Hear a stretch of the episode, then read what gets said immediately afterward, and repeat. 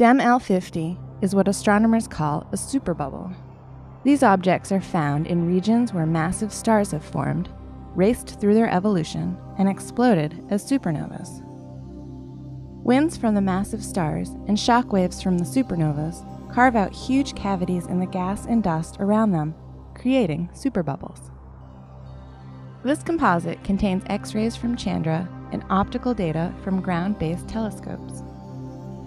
The superbubble in DEM L50 is giving off about 20 times more X rays than expected by standard models.